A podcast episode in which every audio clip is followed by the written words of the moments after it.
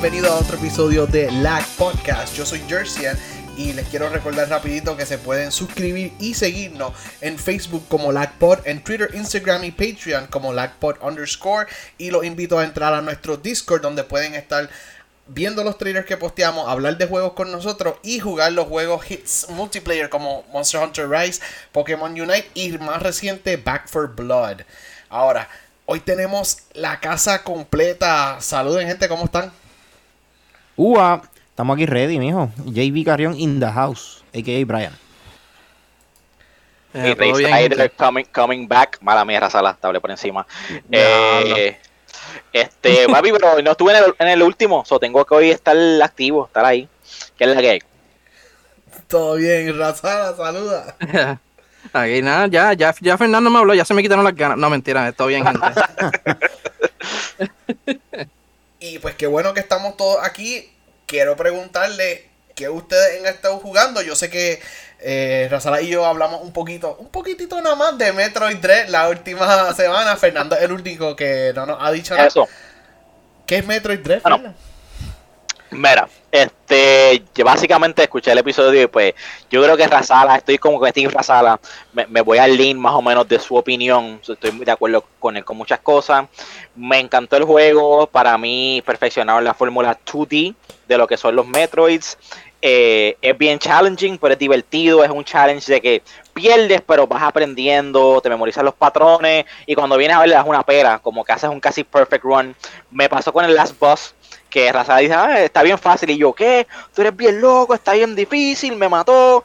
Mientras empecé a leerlo, empezó como que a harm me less. Y cuando lo maté, creo que me dio dos cantazos solamente y ya, como que, ah, diablo, es verdad, estaba fácil.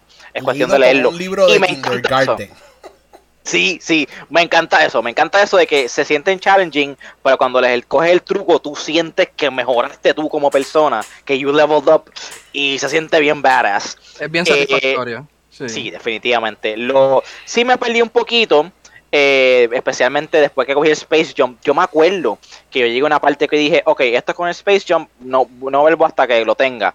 Y después se me olvidó eso, y estuve perdido como que, ¿qué hago ahora? Como que, pero that's fine no quería usar YouTube, ni guides, ni nada de eso. Por lo menos no en el primer run. Eh, si ya lo pasé 100%, eh, esos Shine Spark Challenges están bien jodones, pero bien divertidos. Eh, no sé si yo soy masoquista o whatever, pero en verdad que están bien cool, también cool hacerlo. sobre los Emmy, ya ustedes hablaron, no Brian, no los awards. los robots que te están siguiendo all over the place. Sí, que, by the way, quiero darle gracias a mí mismo hace seis meses por tomar este camino de Metroid y, jugar todos los que jugué anteriormente, especialmente pues eh, Fusion y Zero Mission. Al final de Zero Mission tienes como que un extra content que usas mucho stealth y siento que esas mecánicas como que las implementé mucho en mi estrategia contra Emi, me ayudaron bastante. Jersey, creo que tú no has jugado Zero Mission. Te lo recomiendo y que juegues esa parte específicamente y maybe le hubieras cogido un poco más de cariño a los Emmys, pero qué rico se siente explotarle las cabezas. It was amazing. I loved it. Visualmente me encantó. Eh, voy a roncar un poquito. Lo jugué con mis headphones que son Dolby Atmos 7.1. El juego se escucha brutal. Cada vez que coges como que un upgrade o haces un movimiento, escuchas como que como que los robotics, you know, como que cuando Iron Man se pone el traje, los Transformers, como que ese, como que se siente bien cool. Y el juego es mucho más cinemático, es el más cinemático de todos los Metroids, that's a good thing. Hay un par de estrategias contra los bosses que son sensitivas a un counter y se siente bien cinemático. Irónicamente, esas partes me recordaron mucho a God of War, cuando como que matabas el boss, tenías que darle triángulo, cuadrado, círculo, media vuelta, triángulo para matarlo.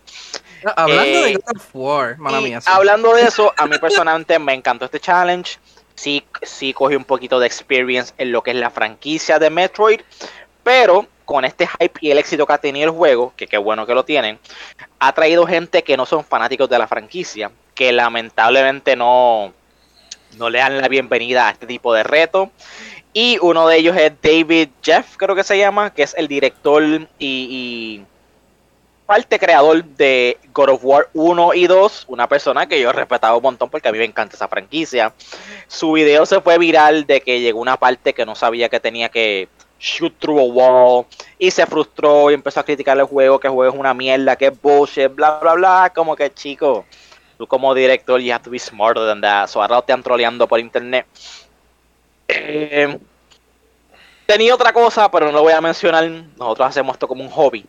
Y no, no, no queremos. Si cogemos fama, cogemos fama, pero no cogemos, no queremos coger fama a costilla de tirarle a otra persona. Tú sabes, a menos que nos tire a nosotros. Eh, eso no lo voy a mencionar, pero también se formó un revolú en las redes con un amigo de nosotros que le tiró a una a un influencer de aquí, el influencer le tiró para atrás, un segmento en el show, un papelón. este juego, este juego ha sido bien controversial, ha- han pasado cosas que en el que, con el que yo no puedo ni creer, pero overall me encantó, está ahí arriba mis favoritos con Fusion y Prime. That's all I gotta say about that game. Eh, lo otro que he estado jugando, he estado como que en el hype de Far Cry. Yo nunca he jugado Far Cry en mi vida, pero pues Giancarlo Esposito, ¿verdad? Tiene una magia, un, certain, je ne sais pas, que me convenció de, comprar este juego. Y lo que he, jugado ahora me gusta mucho. Es un first person shooter de Ubisoft, que es como que raro, es casi como que RPG-ish. Tiene un mapa bien grande para explorar, pero está chévere. Lo, lo, first person shooting mechanics están cool. La historia, however, está excelente. Eh, Giancarlo Esposito es glorious como un villano. Me ha encantado todo lo que he visto de él hasta ahora. Eh, la música, el sonido, el soundtrack, todo súper sólido. Eh, y nada, voy a seguir explorándolo, no lo he pasado aún, pero definitivamente ha hecho un good impression para ser la primera vez que pruebo esta franquicia. Visualmente se ve hermoso. Hay cositas que tú lo ves como que, mm, that's not quite next gen. Me he visto un poquito ñoñado con Ratchet, ¿verdad? Que vengo con ray tracing y ciertos visuales. No es que se vea mal para nada, pero pues it's not quite there yet, pero tampoco se ve mal. Y el setting es una isla en el Caribe, ¿verdad? Que estamos acostumbrados a eso, el setting de la playa y qué sé yo, se ve hermoso. Eh, también habla mucho español, pero no, no sé, ellos necesitan como un boricua o algo en ese team, porque es un español genérico, como que no Eh. tiene, no tiene un acento cubano, no, siente- no tiene acento boricua, es como que un español... Si tú vives en Latinoamérica, tú es como que eh, es un español de gringo, pero other than that, it's, it's, está brutal el juego, lo recomiendo. Eh, hablan, ya que estabas mencionando Far Cry 6, este, ahorita en la tarde yo estaba como que tweeting un poquito sobre el juego y estaba vacilando con alguna de la gente que el juego, pues, Far Cry siempre tiene como que esta temática como que revolucionaria y en, en, en, en el juego mencionan personas ilustres, uno- mencionan un quote, una persona, una persona ilustre en Puerto Rico y eso cogió revuelo en, en- en Twitter. Mencionan Eh, a Pedro Piso Campo, papi. De, de a Pedro Albizu Campos, ¿sabes? Eso, Este, respect, respect por eso. ¿sabe? Respect porque que la que Ubisoft haya cogido un poquito de tiempo para Hicieron su asignación. como que hac- y- y hacer el research, ¿sabes? Ese, ese detallito nada más ya tiene a varias gente que no estaba interesada en el juego Yep. de Puerto Rico en querer jugarlo nada más para. Oh, by the way, ahora que dices eso, gracias, Brian. Eh, al principio a mí se me olvida que Ubisoft es así, pero tiene muchos settings este, para gente que son hearing impaired o que no ven tan bien. Tiene muchas cosas que tú puedes poner para ayudar al jugador que tenga algún tipo de disability a disfrutar el juego mejor. Tan pronto tú lo prendes, te está hablando como si tú no ves, como que start screen, hit here, go down, setting this, como que es como que, oh wow. So, como que props a ellos de acordarse de que hay todo tipo de gamers y que gente que posiblemente no puede disfrutar otros juegos, este, se les haga más accesible el jugar juegos como Far Cry. Y también creo que Assassin's Creed tenía esto. Eh, como que un mode que era más descriptive y audio options y qué sé yo, so props to them, en verdad, respect for that. Es- Escuché eso, que le metieron duro a la accessibility, so that's good to Ajá, hear que ajá. te diste cuenta de eso. Yes. Eh, mira, eh, Brian y Razalas tienen más juegos que yo. Yo nada más. Yo estaba haciendo otras cosas y como, como dije en otro episodio, binging una serie. So, no he jugado mucho, pero un update. En el último episodio yo no había terminado Metroid Dread. No sabía que me faltaba tan poco, pero me faltaba un Emmy y, lo que va después de ese Emmy, como bien poquito, como dos horas de juego. Me faltaban. Ese último Emmy Counterfight le subió mucho mi appreciation al juego. Yo no estaba super hype por el juego. I was enjoying it. Se siente mucho mejor. Es un evolution de lo que es Samus Returns. Es mucho más rápido que Samus Returns. Pero no se confunde un poquito usar un montón de botones. Y el difficulty es más de lo que yo me esperaba. Pero sí me gustó. Y quiero decir que they ended Samus' story. No estoy dando ningún spoiler. Porque ya habían dicho que este es el último juego. No el último Metroid Game. El último juego en este arc de Samus. Y Hmm. lo que venga próximo, ya sea, yo estaba hablando con un pana de que Samus should have an apprentice. De lo que sea, lo que sea, lo que sea que venga después, está bien brutal. Porque they really gave un, un buen, como que un full circle de cómo empezó el primer Metroid en 1986 a cómo terminó en Dread en 2021. Como que la historia se tardó un montón de años, pero they finished it. And I, I was pleasantly surprised. Tengo panas que lo están speedrunning y buscando exploits. Todo el internet está buscando secret break. Y algo que me sorprendió, que les quería decir, a lo mejor lo sabían, a lo mejor no. Tú no necesitas el space jump para pasar el juego. The speedrunners are skipping el space jump. Oh, really? ¿En serio? It's incredible. Pero, nada, eso no. Fern- y, y, y, Fer- y Fernan está acá como que, que tú me dices. ¿What? Él está ahí, ¿what? Mira, porque yo ya hice mi 100% run. Quería hacer un speed. Quiero pasarlo en hard primero. Pero quería hacer un speed run. Porque si haces un speed run en 4 horas en hard, desbloqueas como que todo lo del gallery.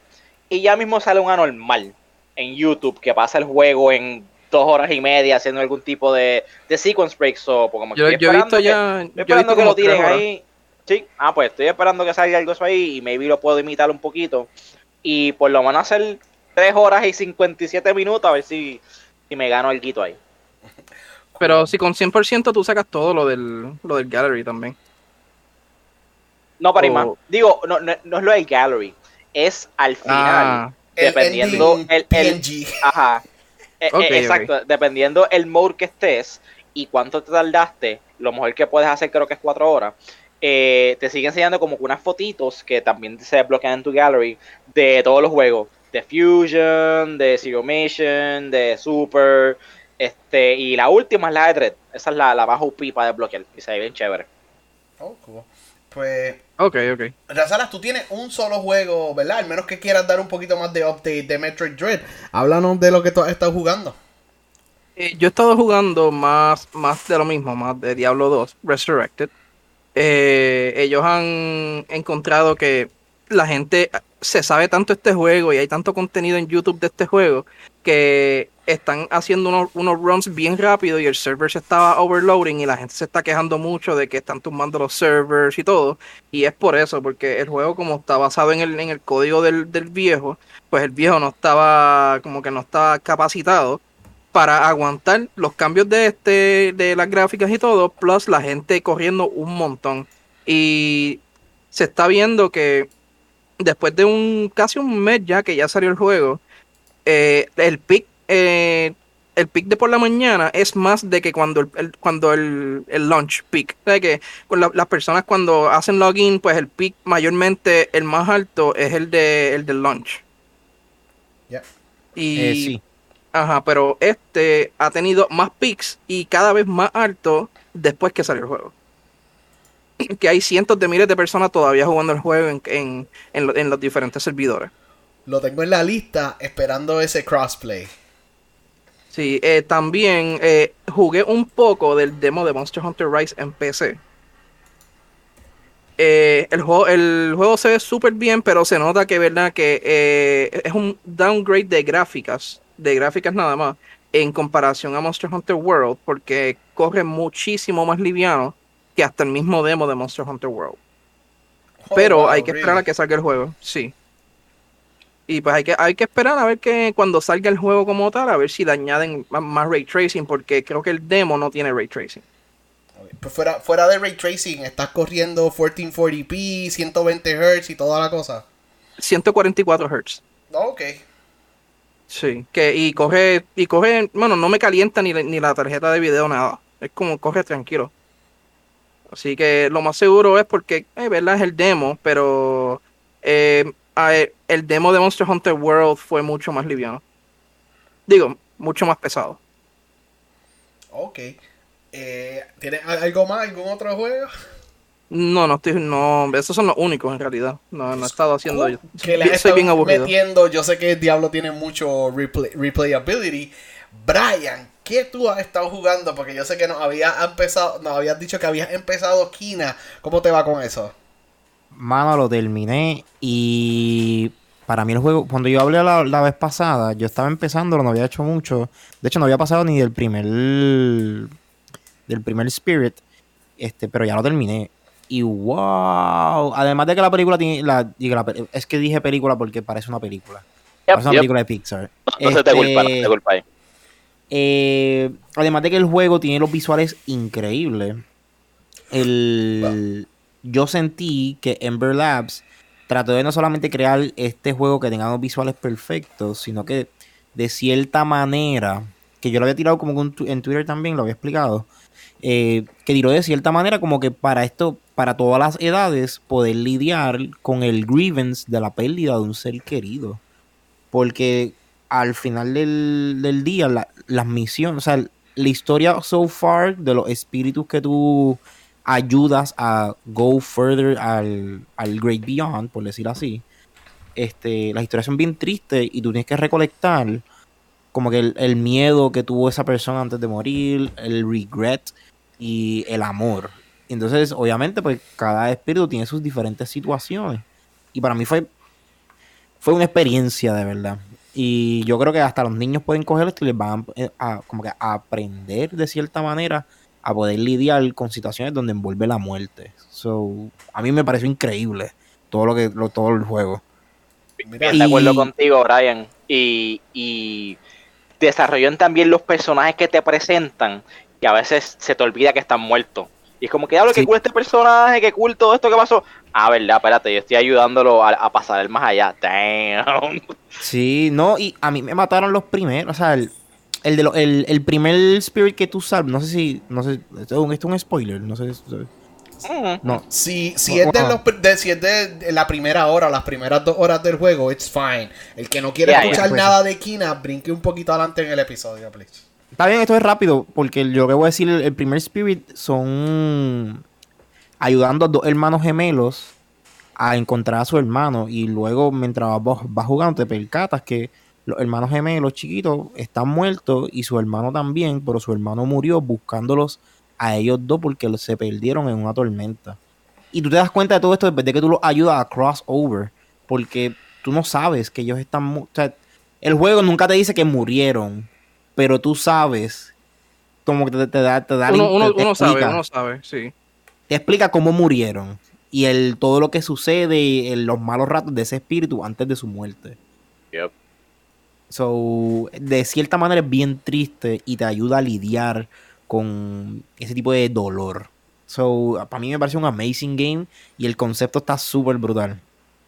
Brian, una pregunta. ¿Cuál fue, mala mía, mala mía, Yoshi, cuál fue tu boss fight preferido? Eh,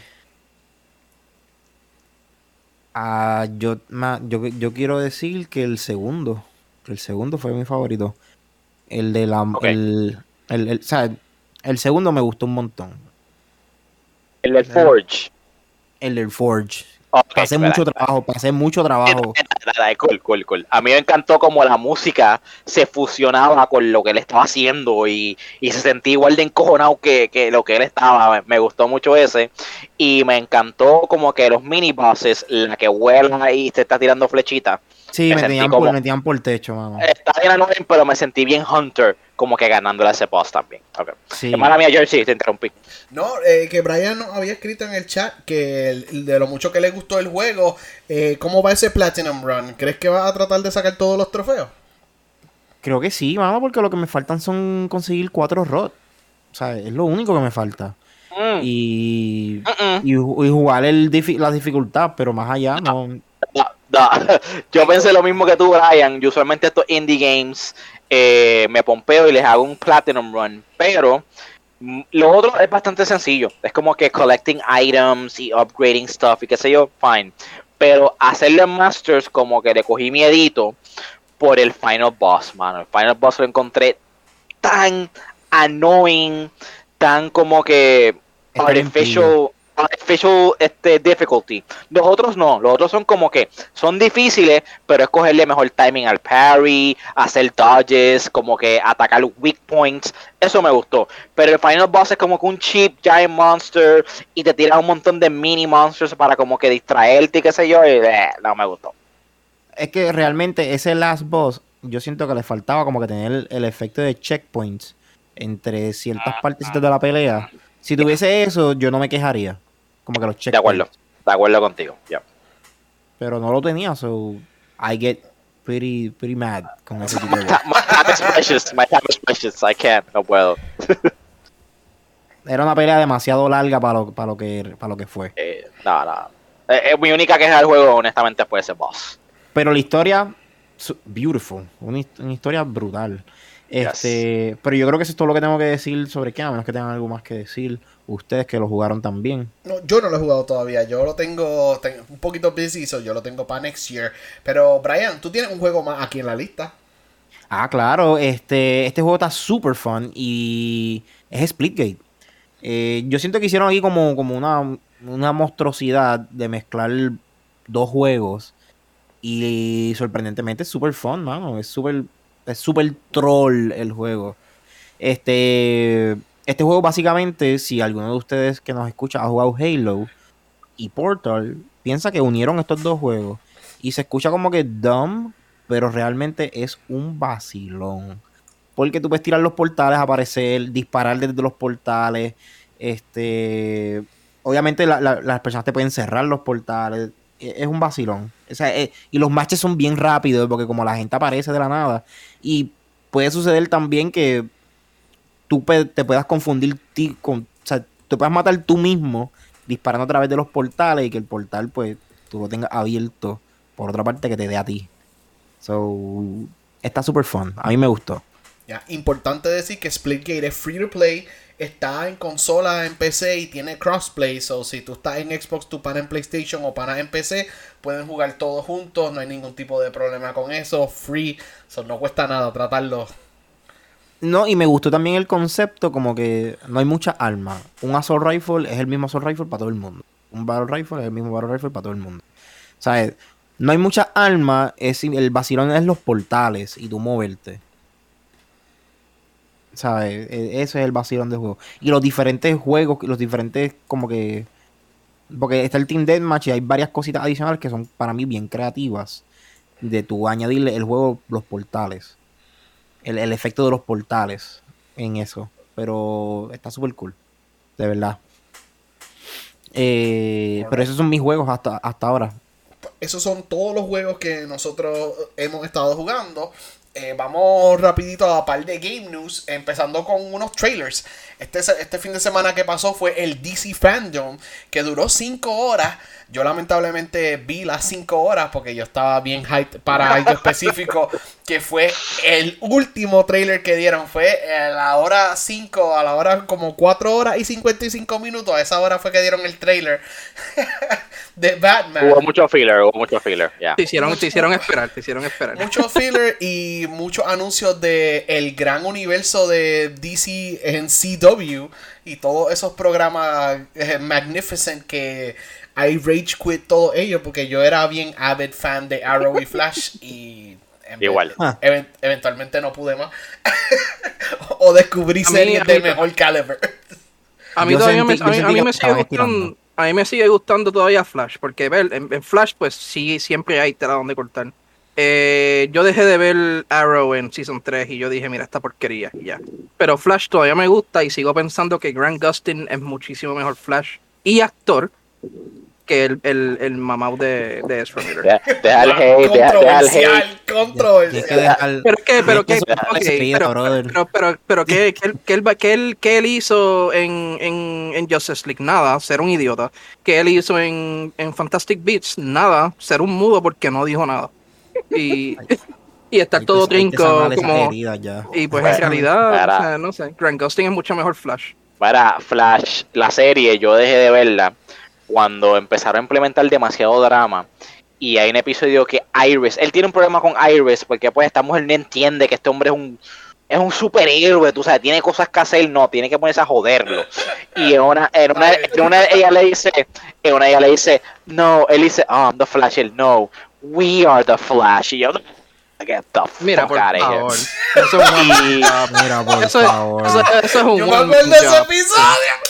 Ah, ah, bye, bye. Yo le No piché puedo. esas cosas. Yo, yo lo que sí me, me- casi me hizo quitarme fue cuando se pusieron changuitos con, con uno de los actores que le encontraron unos tweets de hace como, como 10 años y lo votaron de la serie por eso. Ahí yo ¿A me quedé quién? como que. Eh, ah, ¿Todo Elongated? Man. Elongated Man. Oh, what was Elongated Man tweeting about, fam? Eran, eran tweets como medio, eh, medio racista y machista, algo así. Eran una, eran, eran Ok. bien fuertes, pero eran de, de hace como 10 años. Like, people sí, change, mira, know? people, people change y pues Ajá. el, el cancel culture, ¿verdad? Hem- hemos mejorado muchas cosas como as a society, pero tienes que entender que ha, ha sido un proceso y ha tomado tiempo. No se pongan a cancelar gente con tweets de hace 10 años, por Dios. Exacto. Y entonces, pues, eh, por eso fue que lo sacaron. Hicieron como que justificaron la, la razón por la que él no, él ya no se ve igual. Y es porque, pues, él es elongated man, sus células cambian y whatever, pues. Yeah, yeah, whatever. Tenía un free Pero- pass ahí para eso. Exacto, pero que. ajá. Lamentablemente quiero parar el CW Talk, por favor. Vamos a darlo para otro episodio. Thank you, Pero. Necesario, necesario. vamos a lo Ya, poquito ya, ya. de gaming que tuvo el DC Fandom. Primero, con lo que me gustó a mí más, porque nos dieron. Nos enseñaron un poquito de gameplay, pero lo bueno fue que todo lo que enseñaron fue in-engine de Gotham Knights. Este es el juego que ocurre, spoilers, luego del final de Arkham Knight, donde no hay más Bruce Wayne, va a dejarlo así, no hay más Bruce Wayne. Y entonces, pues, su- sus little children, que son Damien, Jason, ah, Dick y Barbara, toman, toman el manto de proteger, de proteger la ciudad y uncover lo que es The Court of Owls. ¿Qué pensaron de esto? Yo estoy loco por usar a Damien. Ya sabemos que en los juegos de Arkham hemos usado a Robin. Hemos usado a. a ¿Cómo se dice? A, a Cat, Catwoman. Yeah. Ella, ella, ella es Batwoman, ella- esa es Barbara. ¿no? No, no, hay, que exacto. Pero hemos usado antes a Robin y a Catwoman. Ahora vamos a usar a Batgirl y a Red Hood, a Nightwing. Y Nightwing. Yo estoy bien pompeado por Damien porque se ve bien gufiado. ¿Qué pensaron? ¿Están hype for this? A mí, a mí me gustar- a mí me gustaría usar a Nightwing. el- eh, Dick Grayson es mi favorito de los Robins. Y en realidad, pues. Eh, Yo en estoy verdad, como Nightwing es bien cool. Por favor, porque yo no cómprenlo en juego- PS4 para jugar con ustedes. No han dicho nada de crossplay. Lo puedes jugar completamente single player. Han dicho que sí, que ellos entienden. Eso el- eso es lo duro de Rocksteady single player. Pero si todos vamos a usar a alguien distinto, porque yo soy Team Damien, a algunos le encanta Nightwing, otros Red Hood, vamos a jugar juntos, por favor. Cómprenlo en Yo, PlayStation. yo cojo Red Hood, yo cojo Red Hood, no hay problema con eso. Mira, este, yo, yo estaba bien escéptico con este juego porque yo soy bien fan de los de Arkham. No, soy fan de Batman, no tan fan de His Children. Red Hood es como que el más badass y whatever. Me gusta el flow de Nightwing, pero no, no. No esperaba un juego en el que lo iba a usar a él. Este, pero después de este trailer creo que estoy back on board y creo que sí le voy a dar el break y me lo voy a comprar. Yes. So, eso nos enseñaron un poquito de esto. Algo fue que fue sorpresa es que Gotham Knights y Suicide Squad van a salir el mismo año y específicamente Suicide Squad nos enseñaron un poquito más de trailer explicándonos el tone del juego. El juego se llama Suicide Squad Kill the Justice League, pero lamentablemente todo fue CG, todavía no, no hemos visto gameplay, pero hay varias cosas importantes que pasaron en este trailer. Primero, que la actriz que está haciendo de Amanda Waller es la misma de Jedi Fallen Order. Ella es la que la negrita que está en el ship y que le, un poquito de mentor a Cal para los que jugaron Jedi Fallen Order. So está cool que ella está haciendo de Waller porque ese personaje es bien badass y bien mal hablado. Eh, Yes. Los main characters que tú vas a estar utilizando es Harley, King Shark, Captain Boomerang y Deadshot. So, son los personajes que vimos en, en las, le hemos visto en las películas o live action y animada. Y algo cool es que el villain confirmado, los que saben de cómics lo habían sacado. Yo no soy tan duro con DC, pero el villain es. Ah, se me olvidó el nombre. Brainiac es que se dice. O eso es. Ah, ok, Brainiac, ya. Brainiac. Y algo cool, his powers have taken over Green Lantern, que nos confirmaron que no es Hal, es John Stewart de Green Lantern. A Flash has been taken over. Superman has been taken over también. Y enseñan un personaje que was not taken over, que ostensibly you are enemies, pero I guess you're gonna have to work together reluctantly. Wonder Woman es la única que no Yeah, cayó yeah. bajo el control y es como que cool verla a ella salvando a Harley, verla a ella eh, pelear contra Superman, tiene su escudo y su espada y esa espada no va a cortar a Superman. So, yo no sé qué ella está haciendo, pero she's- ella está tratando. Y eh, this game me sorprendió eso, que te van a dejar a un Justice League member vivo. Que, spoilers, yo pienso que la van a matar o le va a pasar algo malo. It's Superman really- dies. That's the Superman goal dies. of the game. Yo no sé cómo van a matar Mira. a Superman. ¿Qué pensaron del CG, del tono, todo eso? Me, me- me gustó mucho el, el tono y, y- y como que el team de que tienes que matar al Justice League. Eh, porque honestamente cualquier miembro del Justice League, me poniendo aparte a Batman porque Batman doesn't is not focused in killing, pero cualquier otro miembro que vimos en Justice League pueden matar a todos estos pendejos del Suicide Squad de nada. They can just kill them por vacilar. So yo quiero ver qué herramientas tú tienes que usar, qué estrategia para darle un chance a los miembros de Suicide Squad a poder retar a Telo, Superman o Flash. Va a ser bien interesante y más implementar eso no solamente en animación y cinematics, sino en actual gameplay. It's gonna be pretty cool. Quiero ver eso. interesado en ver también. Un pequeño easter egg para los que son bien fan de los Arkham Games. eh, saben que hay una versión del Batcave eh, que sale en el primer juego en Arkham Asylum. Pues en uno de los shots del trailer de Suicide Squad se nota que Amanda Waller, por alguna razón, she confiscated some of Batman's tech.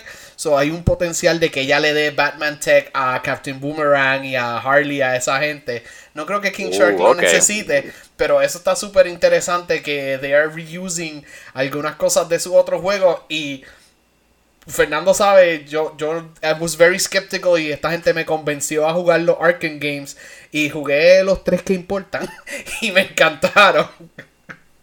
Los tres que importan. Sí. esto es lo que yo iba a decir. Yo, yo me estoy rehusando a jugar estos juegos, pero ahora estoy intrigado. Mano, Asylum está bien brutal. Eh, City es un masterpiece y Night Ajá, el mejor. Knight, la historia y visualmente el mejor, aunque el gameplay del carro no sea tu favorito, pues, juega Knight, juega City y si te quedas con ganas de más jue- o sea, juega el último. They, they are really great. Estoy, I'm really excited a ver qué va a hacer con Suicide, con Suicide Ah, Squad. falta uno. Falta uno ahí, ¿o no? ¿Un juego? Ajá. Ah, no, no, no, chico, no. Ese no cuenta. Ok, ok. Yo jugué los tres buenos. ok, ok. Muy bien, muy bien. Vieron los trailers, les gustó algo, piensan que van a comprar eh, esto, eh, Suicide Squad. Creo que sí, también lo voy a comprar. Yo creo que sí. No, no, Yo creo que sí. No, es que a mí, a mí no me matan, pero yo estoy intrigado. Dale, yo, yo voy a darle un break. Vamos a ver. Chicos, lo ponen en especial a cada rato, un collection que trae los primeros dos, que trae City y Asylum. Y tú, si te gusta el vibe de esos dos, te va a encantar, yo creo que Suicide Squad. Ah, pues dale, dale. Ahora vamos por una noticia que déjenme hablar cinco minutos yo solo, porque yo sé que ninguno de ustedes Ok. juega esto. Vamos a poner. Ah, Por favor, no se va a. Bueno, este es el momento de silencio. Embuste, no dale. Esta semana hubo un, popcorn, comida. Ay, Dios mío. Hubo un Animal Crossing Direct. Este va a ser el último free update para Animal Crossing New Horizons. Ustedes saben que a mí me encanta este juego. Este juego fue bien successful. De, yo creo que el fourth most successful franchise de Nintendo. Eh, Animal Crossing ha tenido un montón de requests. Mucha gente quiere muchos features que estaban en los juegos de 3DS o en los juegos de Wii, pues your prayers have been answered. Ellos le han metido tantas cosas a este juego ahora que basically falta está todo and it's a free update y no se acaba ahí. Nos van a dar un paid DLC que 24.99 o te lo incluyen como parte del upgraded plan de Nintendo, que vamos a hablar de eso ya mismo. Lo brutal es que eso incluye el juego de 3DS Happy Home Designer, lo metieron dentro del Switch, pero no es solamente como que el juego del 3DS, tiene las gráficas del Switch, tiene los mechanics del Switch, están más updated, y ellos como que siguieron metiéndole más y más y más, más customizable, más furniture, más hairstyles, eh, hay villagers nuevos, para mí es como que ¿qué esto? Ellos podían haber cobrado 60 dólares por esto y una gran parte de, los fanbase hubiesen comprado el juego porque es tanto que le van a añadir. You get a second island para manage, como quien dice. Y solamente es el 24.99. It's amazing. Obviamente es paid DLC. Hay gente que no lo va a comprar. Pero con todo lo que viene gratis va a estar brutal. And I'm very excited que nos van a dar más villagers y más formas de customizar tu isla de, te añadieron dos puentes. A los que saben de Animal Crossing, tienes dos puentes y dos inclines más. Y ahora hay permanent ladders.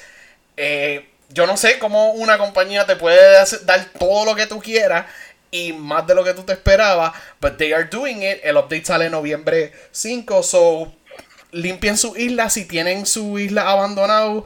Recojan sus weeds. Preparen si quieren alguno de los villagers nuevos o voten a alguien de los viejos. Y pues, time to decorate. Eso era todo lo que quería decir de Animal Crossing. Ok, ah, básicamente este, lo, que hizo fue expandir y traer y traer personajes nuevos. Es que han habido expansiones antes, pero es como si cogieran tres expansiones y te las metieran de cantazo. wow. Ok. Espérate, antes de, antes de movernos de Animal Crossing, yo tengo una curiosidad con la. Los. Porque he visto que le hacen como que la vestimenta como que le hacen como que pequeños cosplay a los personajes que tú usas. ¿Cómo hacen esto? Esto, esto es un. Esto es, qué sé yo, algo que trae el juego que te deja, te deja customizar la ropa del, del character. tú puedes customizar la ropa de tu personaje y puedes customizar tanto la ropa como de los villagers. Eh, los villagers no usan pantalones, they're Daffy Ducking it por ahí. Donald Duck que diga, Donald Ducking it por ahí. Pero el sistema de customizing llegó con los juegos de 3DS, el Switch lo expandió. So, tú puedes hacer customizaciones para el pelo, como, ah, las pollinas que trajo Nintendo no me gustan. Tú puedes hacer tu propia pollina y la puedes subir al internet con un QR code. Cualquier persona la puede bajar y usar eso. También hay set de tiles, o sea, losetas distintas del piso, caminos, beljas nuevas que tú puedes bajar del internet. Hay tantas cosas que han, que han puesto en el juego y que vienen por ahí que es para eso Freedom, diciéndole al fanbase, mira, toma los tools y hagan lo que quieran. Y ellos nos dijeron eso cuando salió el juego el año pasado. Ahora nos están diciendo, queremos que hagan más de lo que ustedes quieran. Y ok. So, lo digo porque camera mode, algo que, eh, perdón Brian, es que me acordaste de esto, algo que gente que son fans de Animal Crossing habían modeado, o sea, que hay versiones del Switch que están hackeadas, que hay gente que habían modeado el juego para poder sacar fotos en first person y tratar de tirar otro tipo de shots y eso, ahora es parte del juego. Y es interesante como Nintendo está en, de alguna manera acknowledging, acknowledging un mercado, sabes que hay gente que pagaría por todo. Y hay gente en Pinterest, en Etsy, que pagaba solamente por solamente porque alguien entrara a su isla y usara los hacks eso y sacara fotos de distintos ángulos y cosas. Porque si tu Switch no está hackeado, tú no lo puedes hacer. Pues ahora Nintendo te deja hacerlo. Y es como que, wow, Nintendo destruyó ese mercado del Etsy. o por lo menos eh, they acknowledge que sí, hay gente que hacía esto, pagaba 5 pesos solamente por sacar una foto de otro ángulo. Ahora se puede hacer for free en el juego. Nice. Pues yo lo yo lo pregunto, mano, porque yo he visto que a los, a los muñequitos, como que a los characters les están haciendo cosplays, como que en el juego. No sé si me entiende. Sí, yo te, yo te entiendo, yo te entiendo. Como que no, eh, le estaban haciendo cosplays de, de anime, de diferentes cosas a, los mismos characters y dije, pero ¿cómo están haciendo esto?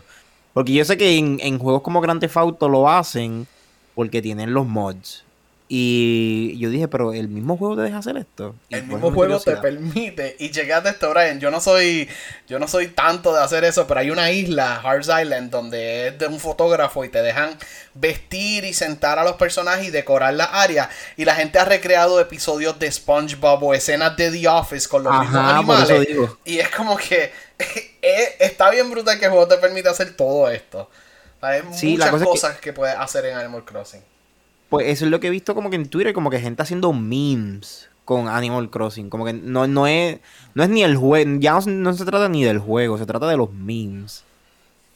Ya, pues, Pero nada. Todo, todo se permite. Esto es lo que iba a decir de Animal Crossing. Si alguno de ustedes se motiva, yo tengo mucho dinero que les puedo dar para ayudarles con su isla. Y es bien zen. Si ustedes necesitan un juego No. para relax, es bien zen. Básicamente les dijo pelado. Honestamente. Honestamente, yo estoy bien contento por ti, Jersey, y por toda la gente que consume esto. A mí no me gusta, nunca me llamó la atención, pero siento que este juego como que salvó muchas almas en 2020. Gente que son como que casual gamers o no tan gamers o no gamers at all, se involucraron bien brutal con este juego. Fue un éxito enorme para Nintendo, which is great.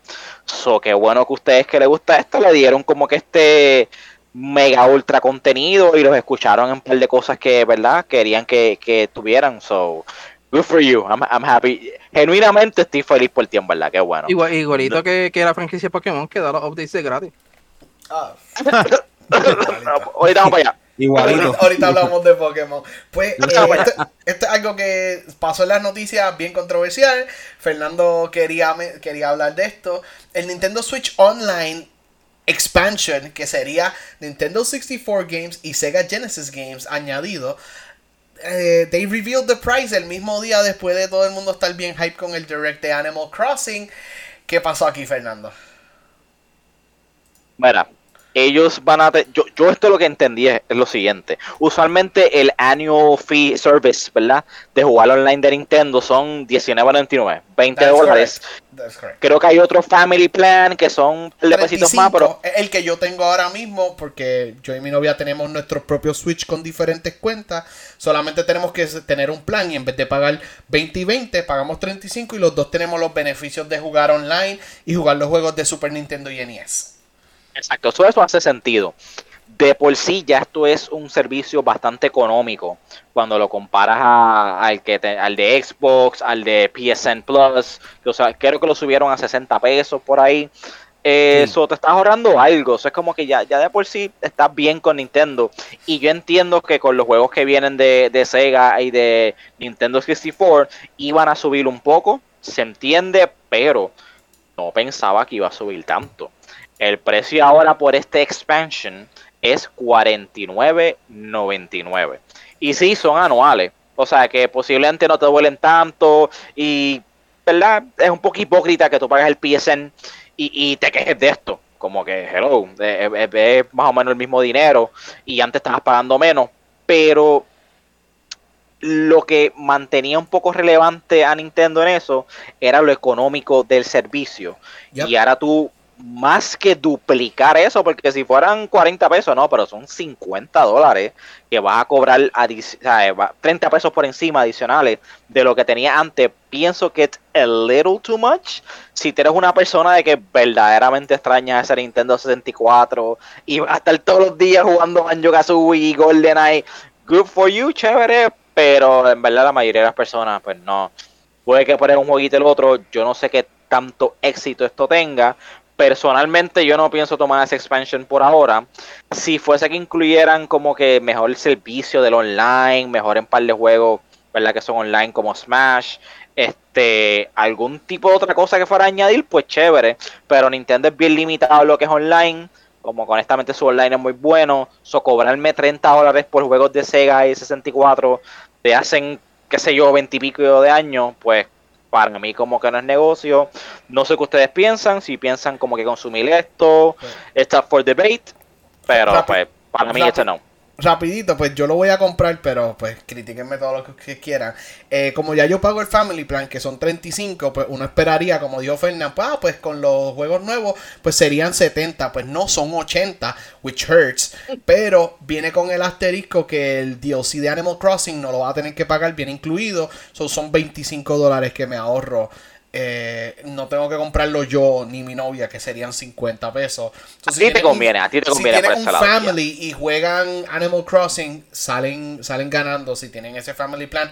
En cualquier otro caso, como dijo Fernando, si no son fan de 64 y los Genesis Games, o si ustedes compraron el Genesis Collection en PS4, you don't need this. Y eso, eso, ese expansion es como opcional, ¿verdad? No, no es que ya te lo van a cobrar rápido si estás pagando Nintendo Online. No, tú puedes quedarte con tu Nintendo Online Basic o pagar el se llama Nintendo Switch Online Plus Expansion Pack. Ya lo que podían hacerlo más largo. bueno. en realidad yo pienso que es demasiado para los juegos que le dan a uno. Si expanden el library y ponen juego, pues actually worth it de ese precio pues en realidad yo lo yo escogería hacer el, upgrade. Mientras lo que dijo Jersey, lo que dijo Jersey como que hace sentido también que me hubiera un futuro para juegos que le quieran tirar DLCs que te incluya bajo ese precio el DLC, pues ahí sí vale la pena.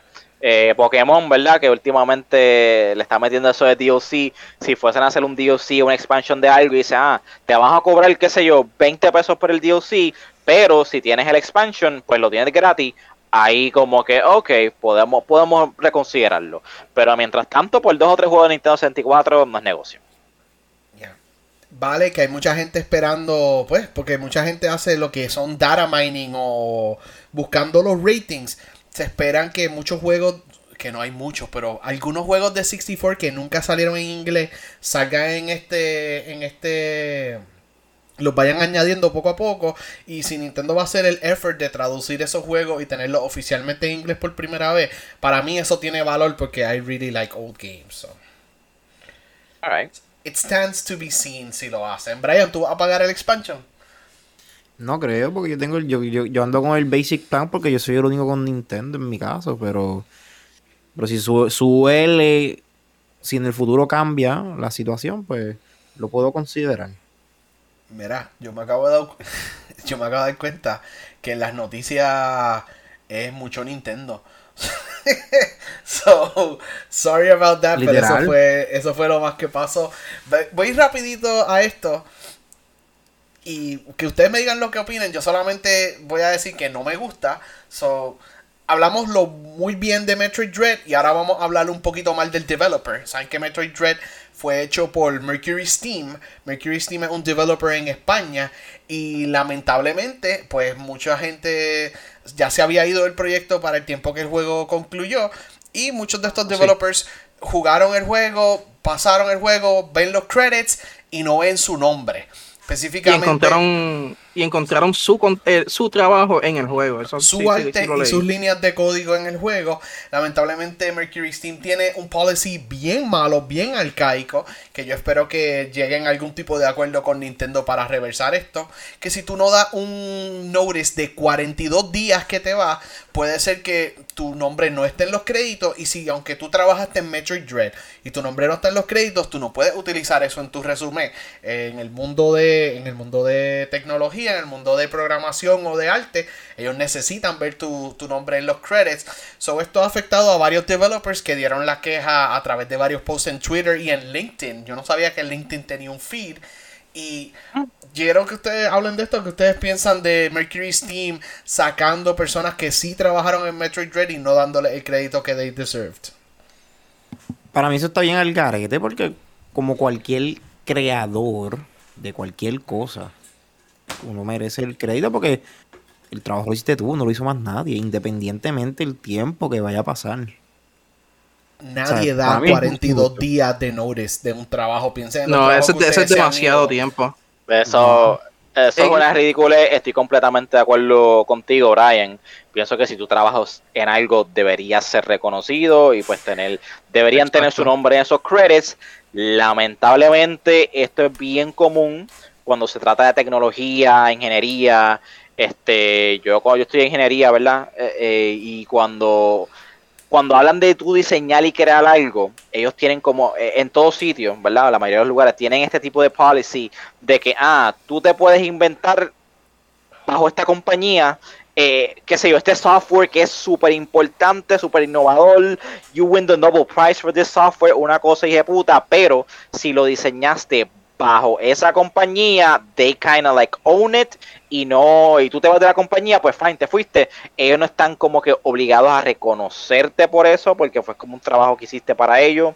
No sé si es que Mercury Steam está siendo tan arcaico y adaptando ese tipo de, point of view, pero pienso que no deberían hacerlo, afecta demasiado a, la gente que trabaja en esto y es medio porquito, honestamente. Eh, no, No, no, no sé- no sé, Fernando, right. Para mí injusto, No, sé, no sé, Fernán. A mí eso como que se me hizo awfully familiar.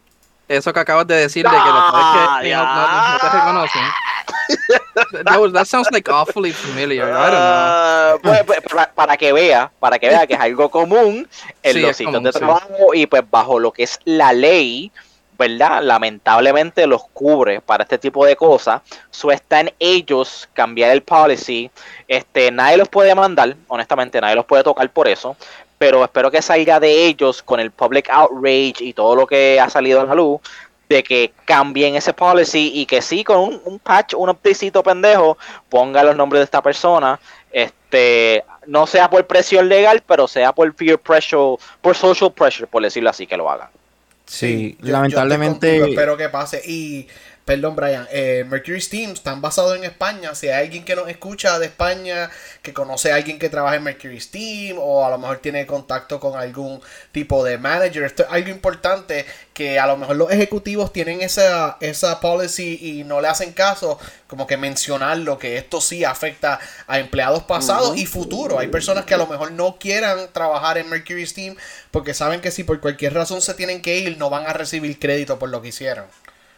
No, mano, es que de cierta forma, lo único que tiene la compañía para defenderse es que el empleado era responsable de leer las políticas antes de firmar el contrato para trabajar con ellos. Es lo único. No, como, Pero no- como compañía, legalmente ellos están cubiertos, ¿sabes? Legalmente Ajá, no, eso- como que es, es más como que el impacto social. Eso es lo único que les cubre, pero es una injusticia. Siguen siendo uno- puerquitos. Sí, exacto, es una injusticia either way, porque tú como creador, te vayas o no de la compañía, tú mereces el crédito del trabajo que tú hiciste. ¿Sabes? ¿Cómo tú me vas a... Por lo menos a mí lo que más malo me estuvo que tú no puedes utilizar el, el hecho de que tú creaste algo por allá porque no diste el, el, el notice en, dentro de ese time frame. Independientemente. Es un time frame exagerado también, no son ni siquiera dos semanas. O sea, Ajá, es no, y, y- y que y es bien injusto porque independientemente tú te vayas de la compañía o te quedes, es algo que tú trabajaste y creaste y diseñaste y metiste horas que tú mereces tener crédito en la participación, por más mínima que sea, dentro de ese proyecto. ¿Sabes? Sí. No, a mí no me... Ya, Yep. A mí no- Pero creo que estamos todos de acuerdo con esto. Yep. cosas, mucho praise de, de, de Metroid Dread, pero también pasó algo malo y pues hay que reconocerlo. Nosotros no vamos a esconderle el mal a nadie. So, let's move on a una noticia. Esto me afecta a mí, a Brian y a Razala, ya que Fernando es un ñoño y no juega Monster Hunter. Pues Monster Hunter Rise Sunbreak va a salir eh, va a salir el mismo día el expansion para Switch como la versión para PC. Y Capcom dijo, we tried, pero es muy difícil. No va a haber cross save, significando que no vas a poder mover tu save de Switch a PC si, si quieres jugar el expansion o el resto del juego en, en 144 Hz. eh, y So, yo más, pienso que y más está- resolución. Sí, Eso, eso yo pienso que está bien porque eh, lo mismo pasó con Monster Hunter World. Es como que, ok, las personas que estaban esperando para el release de PC eh, tendrían que pe- empezar desde scratch, mientras que ya las otras personas que llevan mucho tiempo eh, ya tienen básicamente todo tienen el juego ya completo. So I think that's better que todo el mundo empiece como un fresh start. Yeah, Eh, pues aunque, duela, Pero, que hay gente que no quiere hacer esas 200 horas o esas 50 horas, lo que sea que tengan, no lo quieren hacer de nuevo. La otra mala noticia es que no va a haber crossplay. Y se entiende. Eh, Monster Hunter World no tuvo crossplay entre PS4 y Xbox. Y esas dos versiones tampoco tuvieron crossplay con PC. Y ahora la versión de Switch de Monster Hunter Rise no va a tener crossplay con el PC version. Y eh, para mí es un poquito flojo que ellos digan que ellos digan que no hay cuestión al save porque Witcher 3 Witcher 3 tú puedes empezarlo en el Switch y pasar tu save entre PC y entre PC y Switch y si ellos lo CD Projekt Red lo pudo hacer yo entiendo que Capcom también puede hacerlo es más o falta de resources o falta de interés So, mala en no hacerlo del cross save, aunque entiendo que quieran que todo el mundo empiece desde cero en PC. Y en cuestión al crossplay, no, no sé qué esperaban. Yo, yo creo que hay tantos juegos de Capcom que no tienen crossplay que a este punto no es el norm para ellos, aunque sea el norm para el industry. Eh, Brian, tú eres un PC gamer y Razala es el Master Race del podcast. ¿Ustedes piensan comprar Sunbreak el año que viene o van a seguir en el Eh, Switch? Yo me voy a quedar en el Switch. Yo no voy a pagar otra vez por el juego. Yo lo siento. I'm cheap. Yo no sé, yo no sé si, si lo vaya a, a comprar. Si lo compro, pues lo más seguro lo modeo y, y, y, y avanzo en la historia para simplemente conseguir el gear and have fun killing Ir monsters. directo al, al Sí, al endgame. Ok, Sí, exacto. alright. Eh, Pues, es- dímelo. no, no, que yo, yo no, yo me quedo en Switch. Yo, no yo voy a comprar el expansion en Switch y yo jugar en Switch. Los que quieran jugar conmigo, ya saben, entren al Discord, le metemos. Yo Eh, siempre, the cheapest way is the way to go. Eh, no, I don't agree with that, pero en este caso me quedo en Switch. Pero es mi, pero, pero es mi caso, es mi caso, en mi, en mi caso es así. Ok. Ahora, esto le corresponde a Fernán, porque Fernán es de los Pokémon Superfans en el podcast. The Pokémon Company confirmó que Pokémon Legends Arceus no va a ser open world. Ellos vieron What? mucho buzz en Twitter, mucho buzz en Reddit, en Facebook, que la gente por fin un open world Pokémon. Y ellos, vean el trailer, ellos nunca dijeron open world. Vi los Exacto. primeros dos trailers, ellos nunca dijeron open world.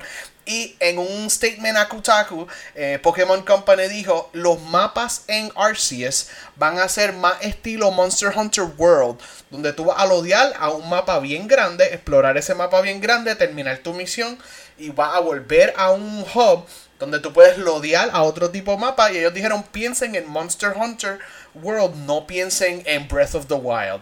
Fueron las palabras de Pokémon, de The Pokémon Company. ¿Cómo ustedes se sienten? ¿Están disappointed que Pokémon Legends Arceus no va a ser un open world game?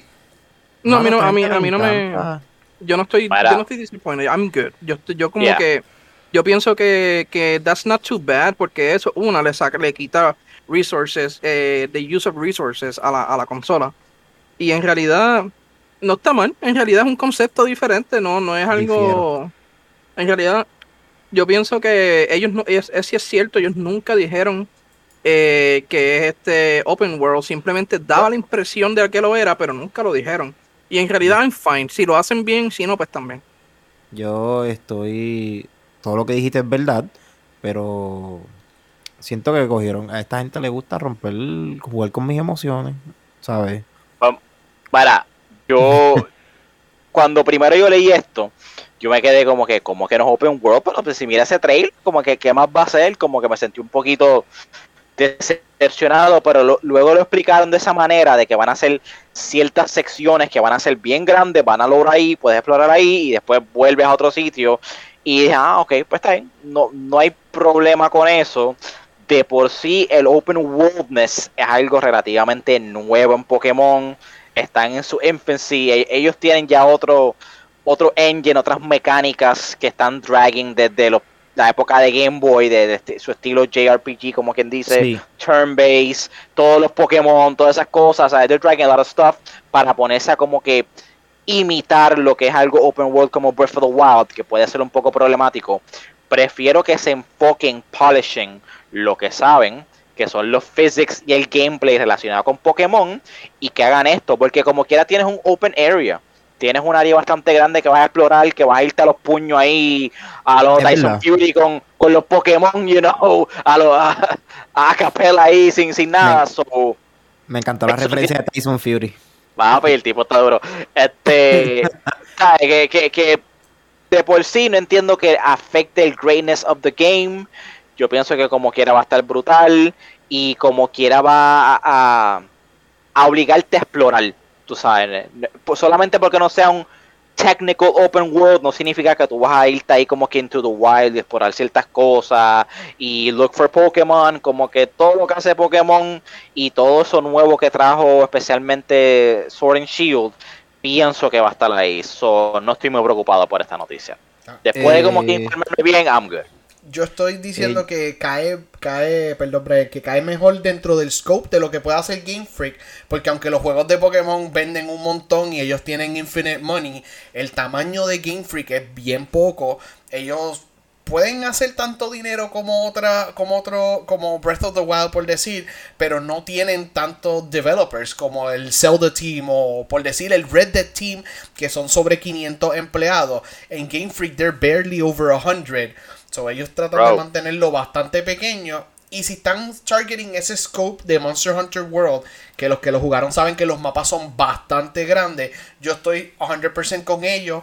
Y me gusta que mencionen Monster Hunter World porque los mapas tenían partes de agua, partes que eran eh, que eran forest, tenían desierto y tenían un cierto verticality que tú sí lo puedes ver en los trailers de Arceus donde un trainer se tira y el Hisuian Bravery sale y sale volando encima del, del Bravery. So me gusta eso de que va a ser va a estar climbing sitio y se va a sentir como un journey, I hope. Ok. Yes. Yo lo que quería decir es que, aunque esté un poquito decepcionado como tal con que no sea un open world, sí, en my business como que site está diciendo como que quizás esto es algo que de- tiene que ir como que en baby steps y estos son los primeros pasos. So, como quiera, la- la- no mata la posibilidad de que vaya a salir en un futuro Brian, un, es que un open world. Recuerda que esto va para el Switch, esto va para el PS5, esto va para el Switch. Imagínate un Breath of the Wild con, qué sé yo, por ser modesto, un Pokédex de 600. 500 Pokémon. No, no, no, humilde, humilde. 500 Pokémon, cada uno con sus animations, sus moves, más los physics del actual gameplay en un mundo open world estilo Breath of the Wild, chico. Va a ser un revolú bien grande, tú sabes. Como sí, que pero que either way, lo, lo, que vayan empezando así en baby steps, no Yeah. mata la, la, la, la posibilidad claro. de que en el futuro Ese- pase. El, el sueño es eso, el sueño es un full open world game con las gráficas de Pokémon Snap, which is amazing by the way, tienen que jugar ese juego, y, y que esté todo eh, el Pokédex ahí envuelto con todos sus moves de animation, ese es el Pokémon Dream, algún Mira. día lo tendremos, pero pues poquito a La- poquito, baby steps. Mira, la gente nunca va a ser feliz porque te acuerdas lo que, como criticaron eh, Sword and Shield. So, ellos lo que quieren es un, un open world Pokémon con las gráficas de Cyberpunk. Pero es que, que corre en el Switch, que se vea tan bien como Cyberpunk, pero corre en el Switch. exacto, Mira, exacto. mira, gente, esto es trial and error. El, el juego perfecto nunca va a llegar porque siempre va a haber como top it. So, Y- cogerlo suave. Brian, hablando de topping, eh, eh, tú jugaste Sword and Shield, tú sabes cómo se siente el Wild Area cuando tú estás online, que es un poquito Sí. laggy, baja frames, pero ellos añadieron DLC y en los DLC, que los dos son Wild Area completo, el juego corre mucho más smooth. So, en ese, sol- ese pequeñito espacio de un año y pico, ellos mejoraron bastante y yo, yo digo que si el Wild Area fue el first step, el, como que el baby step, y el Isle of Armory Crown Tundra se nota que se ve visually improved. De, de aquí a Arceus, el open, el semi-open El open world, world. de ese de ellos va a estar mucho mejor. Exacto, Sí. exacto. Ya, Sí, te creo. mira, Por eso yo digo Y- que están yendo como que en baby steps. ya, espérate. Están vendiendo los baby steps para mí. Es lo que estoy sintiendo ahora. Luego de la decepción que me acaban de decir. Pero... Nada. Fernando, ¿ibas a decir algo? Fernando. Sí, Fernando iba a decir algo que me estaba ahí hablando. Mira, ¿Me escuchan? Sí, Sí, te te escuchamos. te escuchamos. Tuve un poquito de audio trouble over here. Mira, eh, me- me- se me olvidó añadir esto en el rundown, pero también quería hablar un poquito de Brilliant Diamond y Shining Pearl. Hubo un event, ¿verdad? Que, que anunciaron un par de cositas. Eh, todo el mundo piensa que este juego va a ser como un remake exacto de Gen 4, ¿verdad? Del original. La gente que consume Pokémon nuevo no sabe lo mucho que ha cambiado la franquicia. Pero they wanted to clear some things y algunas de las cosas que sí van a cambiar for the better, pienso yo. Y una de ellas que dijeron que los HMs no vas a tener un HM slave que tengas que enseñarle todo. Una vez tú lo aprendas, vas a poder usarlo automáticamente. Eh, las cosas como XP Share, van, eh, como han estado los juegos recientes, van a estar ahí. Eh, lo del Pokébox puedes cambiar cuando tú quieras, no es como que tienes un Pokémon Center que tengas que ir para poder cambiarle tu team. Ah, y, duro. Ajá, y añadieron ese feature de Shield, ¿verdad? Ese, feature primero apareció en Let's Go Pikachu Let's Go, Let's Go. ¿Qué, juego es ese? Uno de los mejores ah. juegos de Pokémon. Mira. este también vas a tener como que tu partner, me imagino que tú vas a poder elegirlo como que corriendo detrás de ti, que eso es como que kind of like a, more recent feature. Y en the wild, en vez de ser random encounters, tú vas a ver Pokémon pop up como que, ah, ok, eso es un Growly forever, ah, pues quiero, quiero pelear con él o quiero evitarlo. Que eso también sale por primera vez en Pokémon Let's Go y es algo súper útil, súper necesario para la franquicia. So, todo esto vuelve para Brilliant Diamond y Shining Pearl. So, no se preocupen, no se, va a no se va a sentir arcaico el juego, no se va a sentir outdated. Eh, sí, sabemos que sea un poquito childish, un poquito chibi. Y después de haber jugado Pokémon Snap y ver lo hermosos que se ven ahí, como que verlos así en este, estas gráficas, como que, uh, pero pues va a ser refreshing ¿verdad? Que, que añadan todo esto nuevo y que le den ese fresh feel al juego. So, me pompió un montón para, para comprarlo. Vale, sí, Razala. Eh, él y yo siempre hacemos el deal de que cuando salen estos juegos, compramos los dual packs. Eh, estoy esperando todavía para que se reserve. Voy a intentar estar day one para comprarlo. A ver si consigo el que trae los dos. Porque lamentablemente ciertas tiendas de Puerto Rico eh, no traen las cosas, por lo menos no te permiten reservarlas a tiempo. So, we're gonna eso, eso me huele a Scat que te dicen que no porque ellos lo quieren vender aparte. Sí, como, ah. pasó, como pasó con Dread. Que esos amigos y el, el, Special Edition se vendieron eh, en nada, en, en cinco minutos. Sí. Y malditos scalpers. Alright, pues terminamos con Pokémon en nuestro very Nintendo Centered episode. Eh, gracias, por escucharnos y gracias a ustedes por estar conmigo aquí. ¿Dónde los podemos encontrar? Eh, bueno, a mí me pueden buscar en Twitter y Instagram como BRN Carrión y en donde sea que tengan sus consolas como JV Carrión. Para buscarme en el Switch y jugar Unite y un par de jueguitos más van a tener que unirse al Discord y se los comparto. Eh, Razalas. Sí, yo estoy en Razalas TKTO, eh, twitch.tv Razalas TKTO y Ratalas en, Instagram. Fernando. Eh, Race Rider, PSN Xbox y en Twitter Mortal Critic. Y yo soy Jerseyan en todos lados quiero darle un poquito de un sneak peek. Si el correo y los dioses de FedEx son buenos conmigo, para el próximo episodio les tendré una reseña del Nintendo Switch OLED. Yes. Que no ha llegado todavía. Nice, nice. ¿Es verdad lo que dicen de la resolución? ¿Em, em, ¿Ha mejorado bastante o Brian, tienes que escuchar el próximo episodio para escuchar lo que para escuchar mis exacto, Exacto. Gracias por escucharnos, gente. Nos vemos. Nosotros somos LAC Podcast. Chequeamos. Gracias, gracias, gente.